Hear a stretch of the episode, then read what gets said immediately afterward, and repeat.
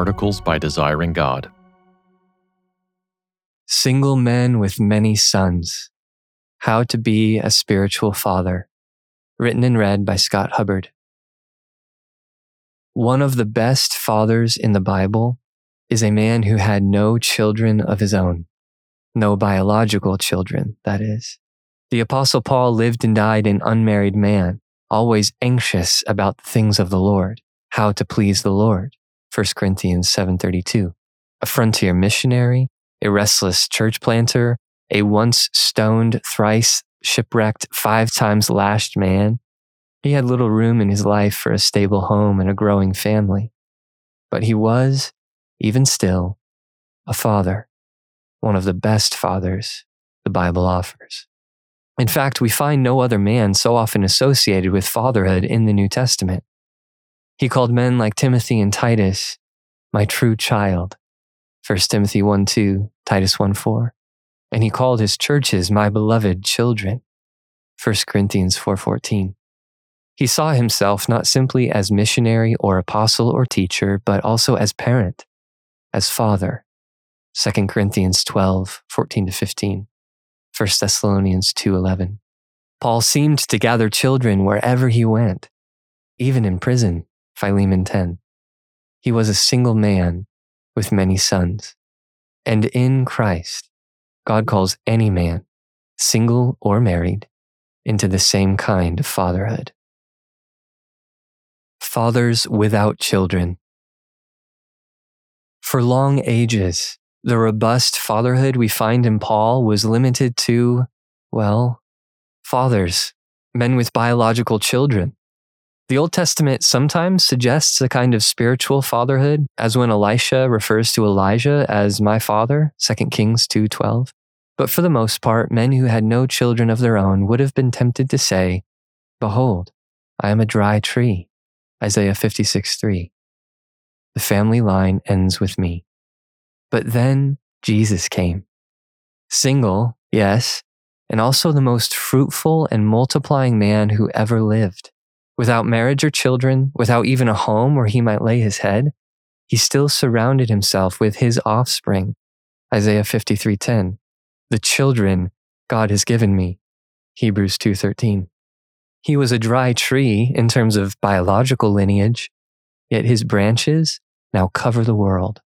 In Jesus, then, we find a new kind of fatherhood alongside the old, a fatherhood not of the flesh, but of the spirit, not of the home, but of the church.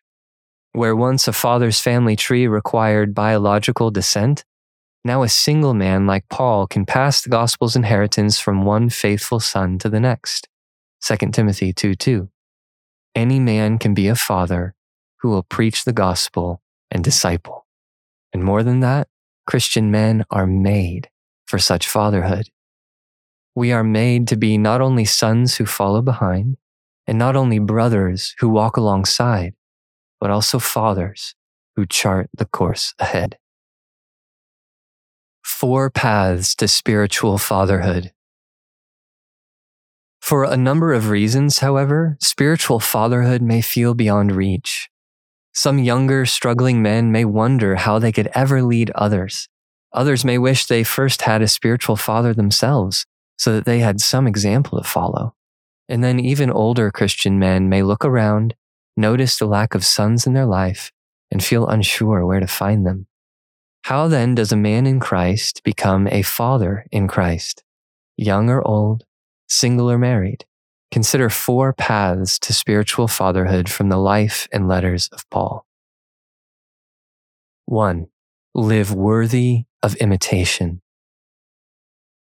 For Paul, two words lay near the heart of faithful fatherhood imitate me. He called his children not simply to listen or learn from him, but to follow him as he followed Christ. I became your father in Christ Jesus through the gospel, he tells the Corinthians. I urge you then, be imitators of me. 1 Corinthians 4 15 to 16. The first step to spiritual fatherhood, then, is leading a life worthy of imitation spiritual fathers are farther along on the journey of faith and Christian maturity. Saying imitate me does not require perfection, of course. This side of heaven, any man worthy of imitation will wish he were more worthy of imitation. But saying imitate me does require integrity. It requires in all of life pursuit of Christ. In other words, the house of a father's life doesn't need to be fully renovated, but there can't be any secret rooms. By the transforming grace of Jesus, spiritual fathers are increasingly able to point to any area of life and say, Follow me here as I follow Christ. Follow my spending habits and my entertainment choices. Follow my spiritual disciplines and my work ethic. Follow, as Paul says elsewhere, my teaching, my conduct, my aim in life, my faith. 2 Timothy 3:10. And when I fail in any of these areas, follow my repentance. Regardless of whether anyone is following you closely right now, what if you lived expecting to be imitated? What if you awoke and worked and spoke and ate with the question in your head, could I call someone to follow me here? Maybe, like a new biological father, you would begin to feel yourself freshly responsible for more than yourself, watched by more eyes than your own. And when you discover some area where others should not follow you, don't give up or despair. Most men, at most times, have some area that needs renewed attention and resolve. Focus on following Jesus there today and then again tomorrow, and a life worthy of imitation will increasingly emerge. Two, pursue specific sons. Physical fatherhood is at times unintentional. A man can get a son without wanting one. But spiritual fatherhood begins and continues only with careful intention.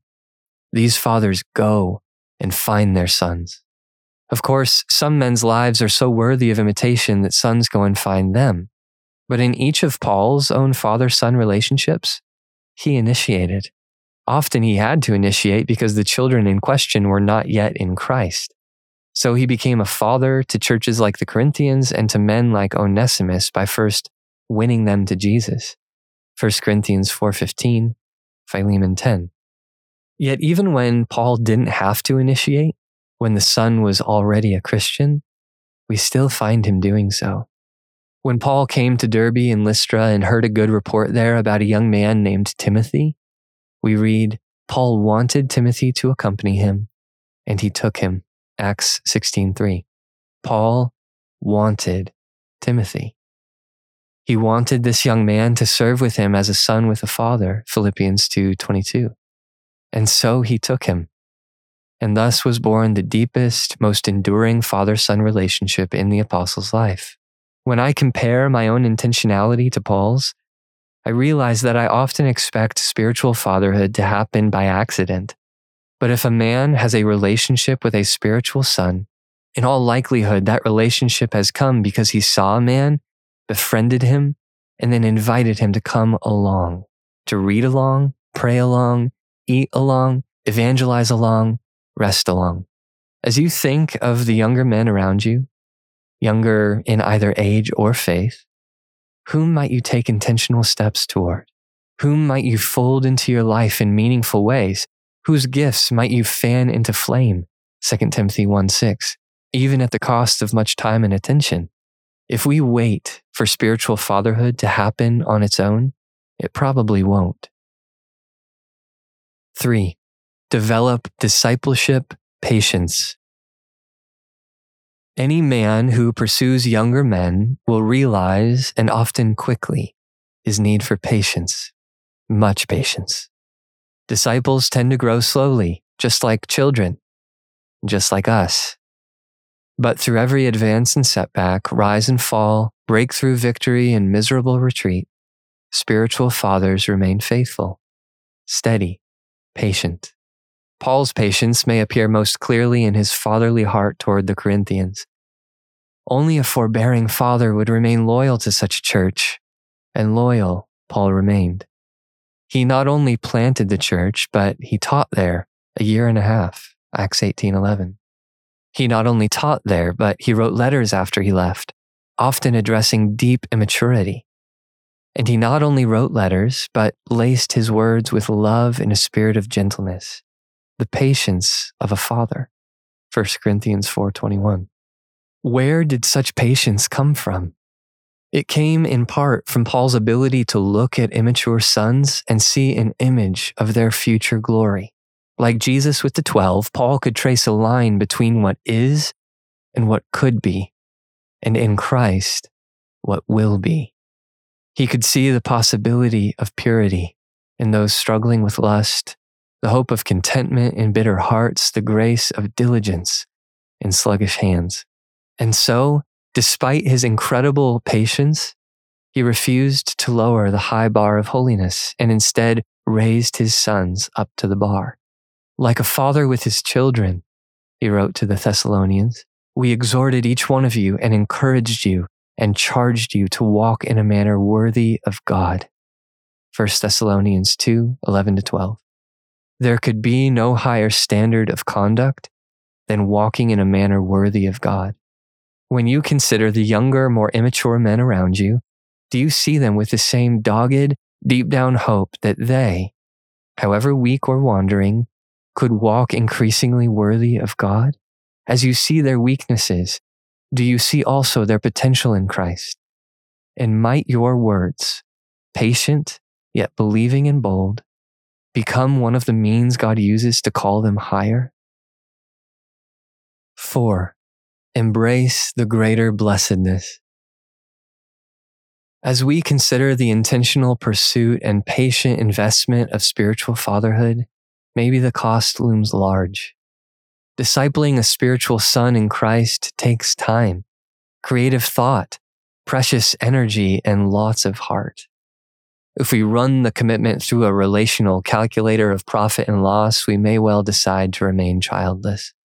Jesus, however, would have us use a different calculator altogether. It is more blessed to give than to receive. Acts 20, 35. Paul models what it looks like to embrace this greater blessedness. As he writes to the Corinthians, I seek not what is yours, but you. For children are not obligated to save up for their parents, but parents for their children. I will most gladly spend and be spent for your souls. 2 Corinthians 12, 14 to 15. Hear the Father's heartbeat. I seek not what is yours, but you. I do not seek your fast growth, your tit for tat repayment, your easy ego affirmations, or even your recognition of all that I have done for you. Rather, I seek you. From the depths of my new heart in Christ, I seek the good of your heart in Christ. And therefore, every sacrifice and service, every hard word spoken and burden borne carries the unmistakable aroma of Christian gladness. Or as another spiritual father put it, I have no greater joy than to hear that my children are walking in the truth. 3 John 4. Behold the secret of spiritual fatherhood. Under the sun, there is no greater joy than to see spiritual children walking in the truth. And those who taste such joy will be on their way to becoming a father, single or married, with many sons. For more resources, visit desiringgod.org.